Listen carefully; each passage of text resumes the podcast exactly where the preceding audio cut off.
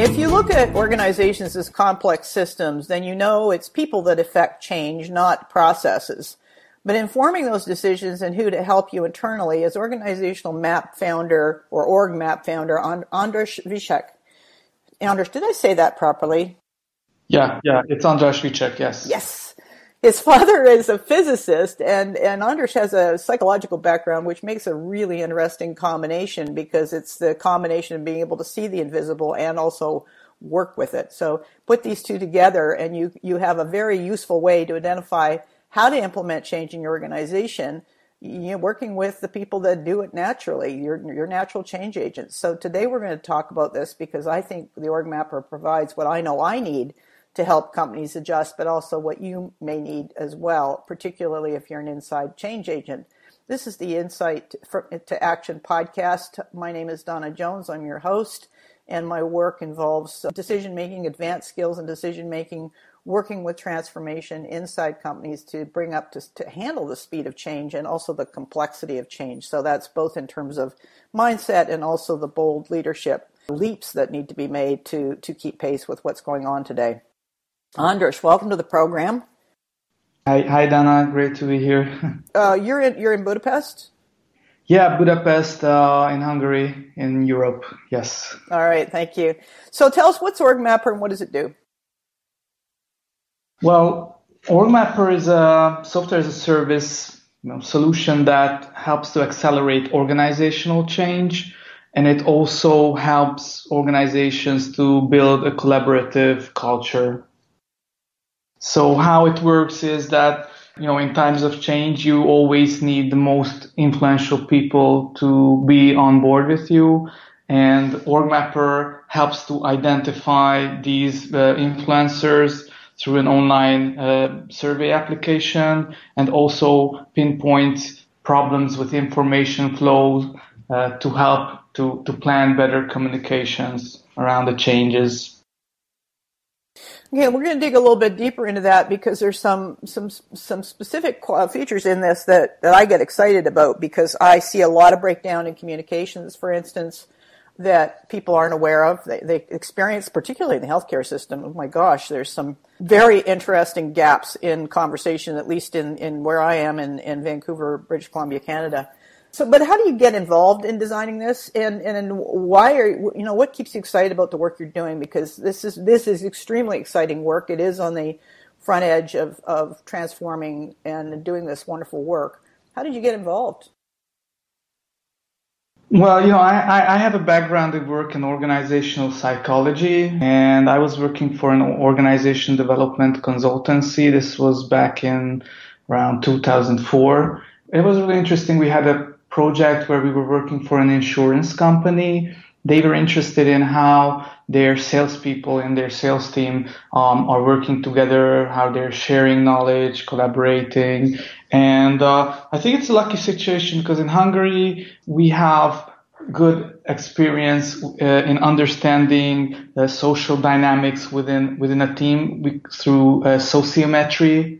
Sociometry is, is the, the science of understanding connections within within a group of people, and uh, there, there was a very very very basic software for this that could visualize some connections, for uh, you know maximum 20 people in, in a group. And then I really got engaged in this whole project and and once I was I was uh, working with uh, these these network outputs that were really really just very basic uh, visualizations of connections between uh, people in, in teams um, I took home one of these network maps to, to still just study it. This was actually uh, a Sunday lunch with my uh, family, and my my father saw that I was looking at these these network maps, and it was a really lucky situation that at that time they were publishing their paper in in uh, the scientific journal called Nature uh, about identifying overlapping communities within large scale networks.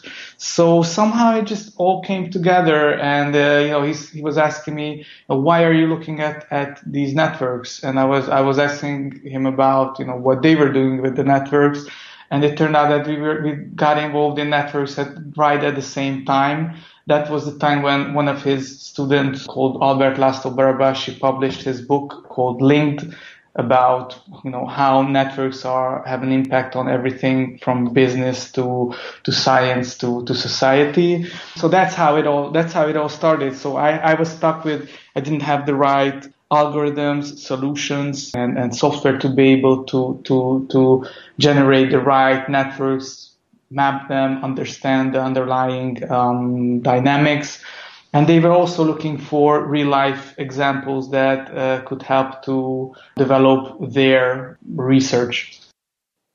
It's just incredible that you, you're working on these two things in parallel, and then uh, over one simple informal conversation, these two come together. I, I just think that's beautiful because often we only see one aspect of of a person, whether it's whether they're in family or not. We see one side of their life, and meanwhile, there's this whole other side that that's going on, and and when it, it's really special when these two come together.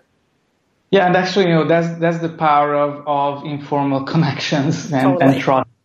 So this wouldn't have happened if you know if we're not really if, you, if I was far away from my uh, father, you know, emotionally, you know, if this whole situation wouldn't have uh, happened, and I would not probably not be doing what I'm doing now for the last ten years. Yeah. And it's also interesting that you got started in this at about the same time that I decided to shift my orientation from doing little bits of strategic stuff inside, you know, organizations and, and move it to larger scale uh, change, you know. So it's it's interesting that our paths have been have also followed a at least timeline wise a similar track yeah, maybe those times, you know, that at that time that was also a time when there was new new new things coming uh, again with you know science over and, and also business was, was changing sort of and maybe that brought that in as well. I, it's quite possible. I know I started my research into astrophysics, biology, more biology, the biology of organizations, uh, the physics of organizations in terms of communication and conversation, uh, intuition. You know, I mean, I really dove deep into topics that, that I cared about that were interesting, and and I didn't know how it was all going to come together, but uh, but it comes together ultimately in terms of your capacity to perceive these dynamics that your software actually visualizes for you. So that's that's why I think it's uh, what you're doing is cool. Let's let's quickly digress and talk about your dad because in our first conversation we talked about pigeons and I think the listeners would, would find it interesting to learn uh, about pigeons because we, we, we have this metaphor in leadership, which is about the V shape and the geese, which are, you know, pretty well known in North America and certainly, maybe not the same geese, but certainly geese in, in Europe, where we have this V shape, the leader's out in front and paving the, the hero leadership model that humans overlay on top of geese. But pigeons prove uh, something else is going on. Would you mind telling that story because it's fantastic? Yeah, sure, happy to. Uh, it's it's really you know what I love about my my dad's research is that you know, basically everything I think he was interested when he was a child. Now he he he you know it's it's funded by by uh, research grants that he can he can you know do experiments and do research which also has uh, implications for, for, for science and for, for even society. So this is, you know, one of the things that he was really interested in is was collective uh, behavior uh, and collective motion, how, uh, you know, animals, uh, any type of particles from from biology somehow come together and and uh, how the forces within these groups have an impact on on the way that specific group behaves or moves. Uh, and one of these experiments was about homing pigeons.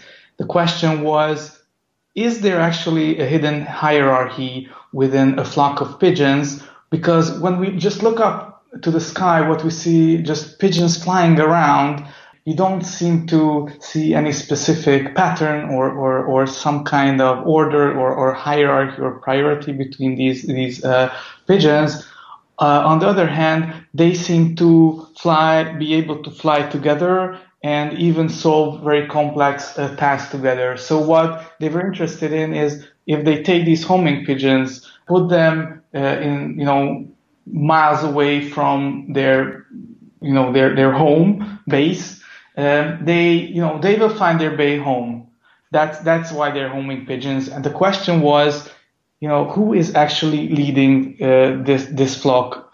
Is there is there a hidden hierarchy? And what they did is they put miniature GPS receivers like they were backpacks on, on the on the pigeons. Actually, they look really uh, funny.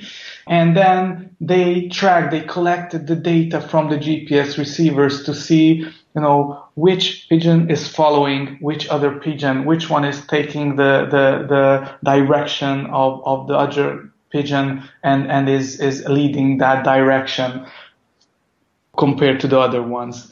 And what they came up with was a really interesting finding because they could visualize the path of the pigeons, how they were flying together. And if you were just visually looking at this uh, video of the trajectories of these flying pigeons, you would make the assumption that the, the one of the pigeons, which you know they, they, they called it the yellow pigeon, seemed to be uh, always in front, always seemed to be leading the direction of, of, of this flock. On the other hand, when they examined the data and analyzed it, it turned out that the yellow pigeon was always taking the direction of the what they call the red pigeon. So the yellow pigeon, actually, if you had a second look at the video, you could see at that certain points the yellow pigeon just you know flies back, you know, just looks at the red pigeon, looks at what direction that the red pigeon is is is taking on, and then flying uh, again to the front of the, the flock and then leading that direction. So just visually, just just just by looking at this group of pigeons, you will have the feeling that it's it's the it's it's one of the pigeons, the yellow one, which is leading the flock. On the other hand, actually, the the, the pigeon that is setting the direction and and who's the, sort of like the hidden influencer within this uh, group was another pigeon, the, the red pigeon. And of course, this has implications for, for, for not only pigeons, but to other uh, groups of, of, of, of uh, animals and also people as well. Like you can imagine that within, within uh, organizations and any other type of communities, you will have people who are always on, in, in, in front, who are the loudest ones, who uh, visibly seem to be the leaders of that group.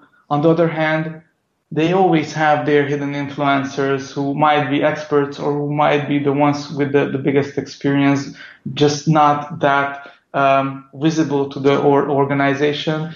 And, and they might be the ones who are actually um, setting the direction for that uh, group. The, the parallels between this research and organizations are incredibly clear. It's, it's the number of times that, that those people who think they're in centralized leaders – you know, leadership roles and they assume that they're the ones leading that whole hero leadership model. The reality is that in the organization, deep down, somewhere buried is the real are the real strong influencers. So um, I think I, I think it's incredibly interesting work. Yeah. Also, always the question comes up whether you know do you, do you need this type of formal position? Like, do you need the, the yellow pigeon who is you know visibly off on in front? Do do the others need someone who who, who is uh, you know they they sends out a message that there's someone who they can rely on or or it's enough to actually have someone who who is just influencing everything and it's not important to make it that that power visible to others. There's no clear answer to that but i think that's that's a good uh, dilemma or a good question Exactly. And if we stop asking questions, we stop learning about how things work. So it's important to see these, these, you know, these kinds of places where things aren't making sense and then dig deeper. Yeah. If we go into the dynamics in companies, and uh, certainly that's something that I've gotten, I mean, I love to do when I go into organizations is to observe these dynamics. You, you've touched in, in the um, OrgMapper on the key ones that are in my world, the ones that, you know, we've, we've already talked about connection, we've talked about, you know, key change agents or influencers who are in the organization. Tell, tell us more about those dynamics and, and which ones that you're able to actually track inside companies. Yeah, so so I think before we go into that, I would just like to touch on know, why I feel that you know this whole topic of, of the group dynamics and and uh, this informal influence uh, is just becoming more and more important to to to the to companies uh, nowadays. Because you know what we're seeing is that all almost all industry all companies in all industries are being disrupted now. And uh, you know all these emerging new technologies there's a huge change in in the customer demands there's multi multi-channel communication ex- expected from everyone and new regulations coming in and at the same time the workforce is changing as well you know everyone you know wants more flexibility wants a stronger purpose to their work and, and, and, and they want to be really engaged in, in what they what they're doing, which seems to be hard to manage at the same time. A lot of changes coming from all these disruptions. Every company is trying to change their, their strategy, their processes, uh, coming with new products, new technologies, and at the same time with all the changes are generating, of course, a lot of um, instability, which on the you know the on the employee side generates a lot of uh, insecurity while people want flexibility purpose engagement and just the top down type of uh, communication. It just fails. It does it just cannot handle this this the, the speed of these changes. So what you need is a much more you know faster adoption to the changes. You need customer focused dynamic organizations where you have more cross functional decentralized empowered teams who can work you know closer on innovation. And and it's not about a two year plan to to develop something which you know at that in, in two years will already be uh, outdated. So because of this yeah you need really to understand how you can have an impact on these changes through the informal side of the organization. Because when you do anything with the formal uh, through the formal structures and the processes you can always do that. That's i mean that's, that's out of question. You you can always change your internal policies. You can bring in new processes. It will be much much slower. You don't have that much time. You need you need people to to be more reactive work together. For that that you need much more trust in the organization. You need much more real collaboration and not just coming from roles and not just coming from processes. So your question was what can we actually map well beside you know the formal power you know we can map you know where the connections around trust, around knowledge sharing, around info, information blockages in the networks themselves. We can identify bridges between different parts of the organizations. Who are the people or which are the teams who are connecting uh, silos uh, of, of, the organization. We can also understand where the bottlenecks within the organizations where we need to do something because it, you know information is just just not going through. There's an overload um, there that we need to take care of. You can also understand how people are working together. If you want to, for instance, put together a cross-functional team, a high-performing cross-functional team, who will be most likely to be able to to to work together and collaborate to perform well enough to to to innovate, uh, for instance.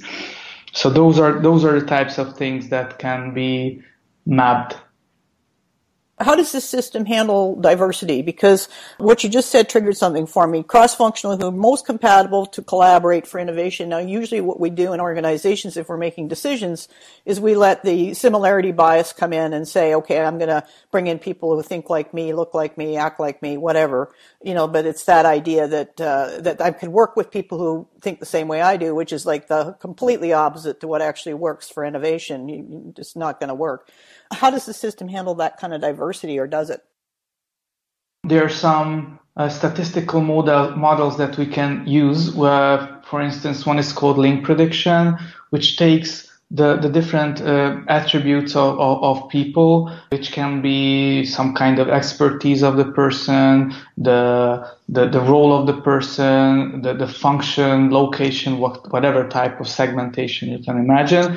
And then from previous patterns of collaboration, it can show you which are the attributes coming from different parts or different expertise of the organization that will most probably be able to work together. So if you need to put together, for instance, a team, uh, a cross-functional team where you have people from from marketing working together with you know technology engineer type of, of, of people, and also include someone from from finance. You you we will be able to map what are what are the attributes that these people should have, and maybe even predict who are the people specifically who will be able to work together. Although the, this is a diverse team. Yeah, it's fantastic. I love it.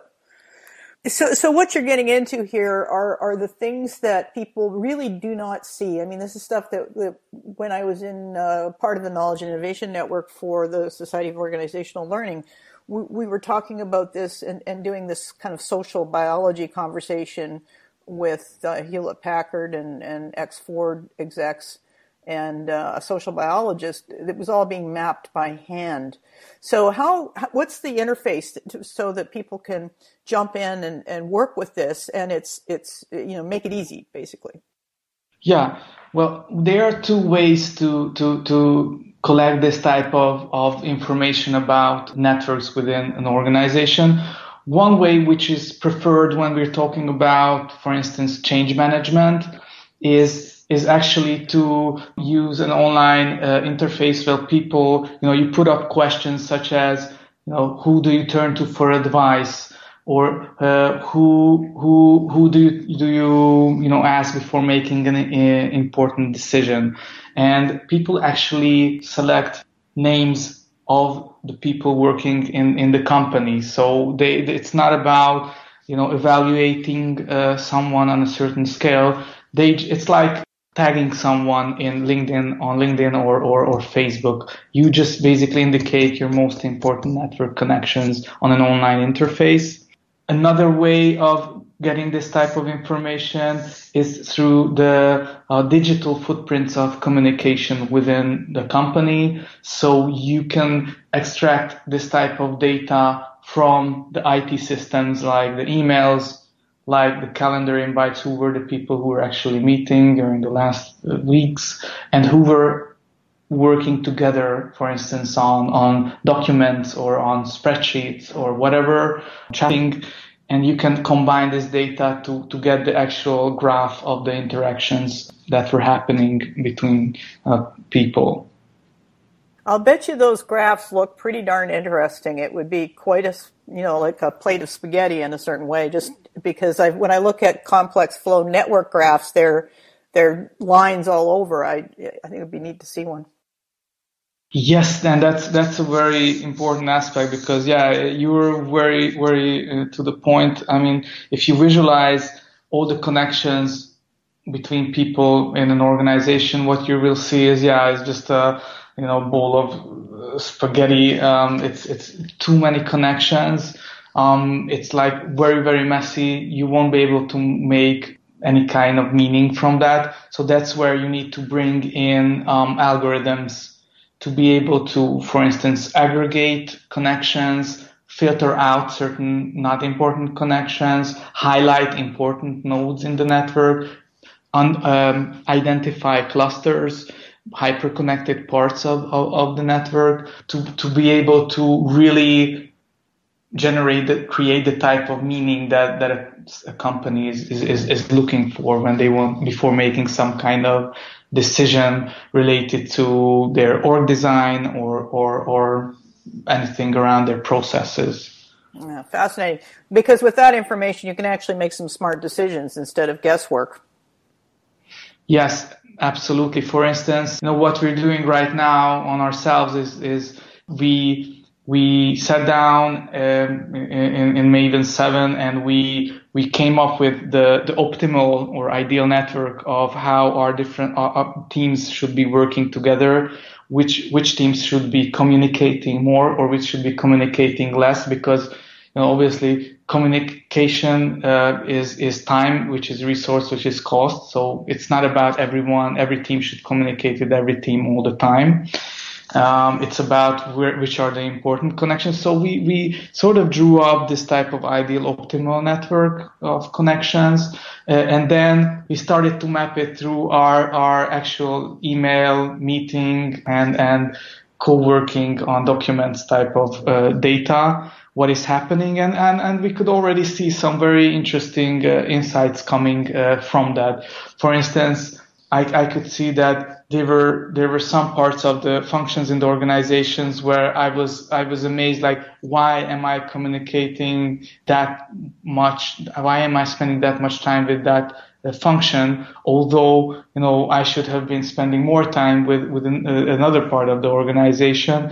Uh, and and this really stood out from, from the date just having this type of network visualization about the optimal that you know we specified and the actual information flows. So i already made some changes. I, I started to uh, delegate some of the communication with that function to someone else.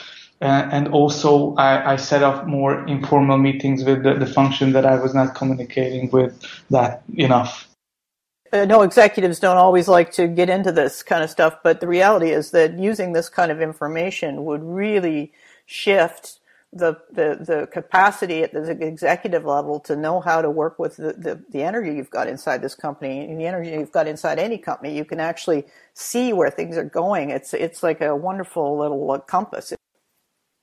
Yeah, it's, it's like a navigation. It's like a navigation tool or, or, or, or, or a map if uh, you would ask about challenges, I think one thing is about uh, privacy and uh, data handling, especially um, you know here in Europe. That's a big topic, but I think it's it's going to be very important everywhere. So we need to be very clear on um, who can see what from the data and what is it that someone can see about themselves. What is it that they can see about other teams? Or or maybe even other people. So we don't we basically typically limit we don't give away information about other specific people in these networks. It's more about how the different teams are are collaborating. If there's if someone, for instance, if we identify an influencer, you know, we we ask for permission or confirmation for from consent from that person to be able to share um, his or her name with with the management. That's fantastic because it gives control back to the individual in the situation as opposed to usurping it. So, yep. nice step. Nice bit of respect there. You know, in your work that you've been doing over the years, and now that you've got this this nice piece of software to support it, what do you see in terms of of companies that that you know what the, the kinds of assumptions companies are making that, that actually block getting what they're actually what they say they want. You know, that block results in in uh, in transformation. Mm-hmm.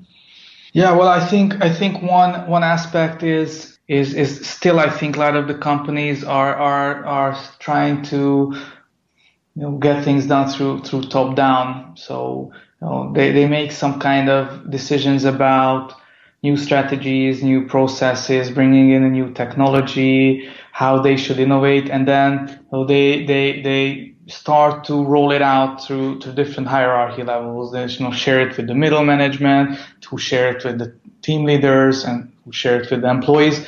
While there's like great research, for instance, from uh, Watson's uh, uh, about you know how information gets lost when it goes through these hierarchy levels. One amazing number was that only 40% of the team leaders actually knew, you know, what, why there was need for, for a certain change and what was it about.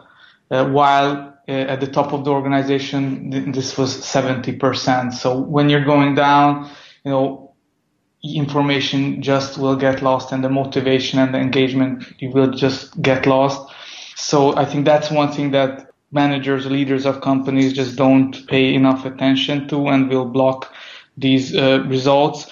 And the other one is it's still, I think, a question of they feel that they they need to inform people about the changes and inform them about what is happening instead of trying to involve them in what is happening and trying to uh, invite them in the change itself.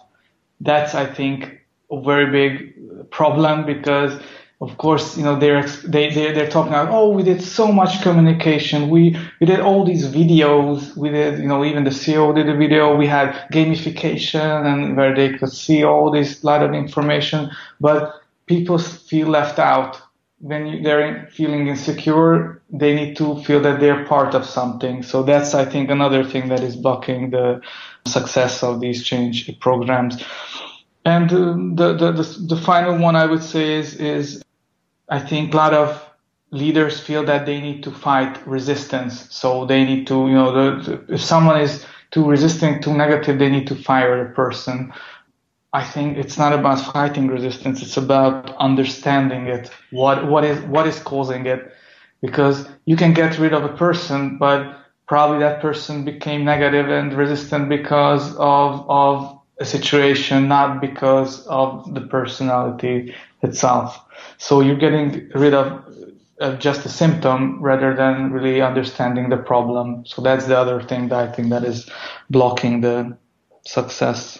I couldn't agree with you more. I think I keep saying in a lot of my talks that 100% of resistance to change is failure to communicate. There's there's there's something going on at the humanity level that's not being addressed, a need that's trying to be expressed that that people are just trying to slam it and but it's not about that at all. So i really appreciate that point about understanding what's going on because the, it is just sitting on the surface asking and begging for more ex- exploration. So thank you for that. Yeah yeah because i think you know you have like really great project management uh, methodologies out there. It's not about that. It's yeah, you can you can manage a change program really really nicely but if it's still about just informing and it's not uh, involving then you will have the same problems. Yep. Yeah exactly. I mean it's fundamentally human to, to want to be have some control over your life make some decisions on you know have some input on decisions that affect your life. And so that that's a that's a pretty basic uh, requirement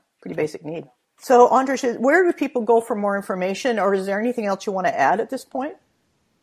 Yeah, I mean, yeah, if, if, if they're interested to, to read more about what we're doing, we have a blog, which is blog.orgmapper.com, where, you know, we always publish new interesting articles and things that we're working on. Um, yeah, we sometimes we're, we're, we're publishing white papers about these uh, topics and also our, our you know co-founders who are you know, from the academic background, like my father, they're also publishing books, which we, we also share on our social media channels that can give more information on the whole background of social network analysis. Sounds good. And I'll ask you to share with me that link to the research you talked about with respect to how much information gets lost.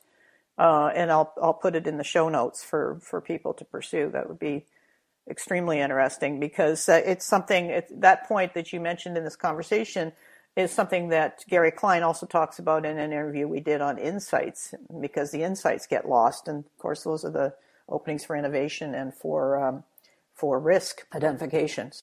Andras, thanks very much for being on the program. Really appreciate it and uh, look forward to working with OrgMapper and you. Yeah, thank you very much for for the discussion. I really enjoyed it, and yeah, let's continue. When we're looking at engaging people across communities, inside organizations, to make the kinds of changes to meet the problems of today, that both internally to business, but also at the global level, we really need some tools to be able to gain some insight into how do we put this together? How do we organize ourselves? Where do we collaborate? How do we collaborate? These are all challenges that I, am pretty excited about this, this kind of tool provides. It's not the only one, obviously, but it's certainly one that is based on the kind of science that, that gets me excited. So I hope it's provided some insight for you. I hope that it's uh, provided some some avenue for exploring another way of identifying how in your organization or perhaps in your community, I honestly don't know how it scales, to use this tool on a wider level to be able to see how to, you know, who to cooperate, who to engage, you know, how to work together and begin to make the shifts that are required to really make these kinds of transformations effective, fun, and fast. My name is Dawna Jones. I'm your show host. You can reach me at EP Dawna Jones, D A W N A underscore Jones on Twitter. You can reach me on LinkedIn. Please connect. And also, you can find me on Facebook, which is Facebook from Insight to Action. website is from insight to action.com. Please contact me on anything that's related to advanced understanding of how to use make decisions in today's complex world and also on the kind of bold leadership consciousness that's required to, to really be able to face the challenges we face today. Thanks very much for listening. Kindly share, help promote the podcast. If you like this program, please let people know. Must see you two weeks from now.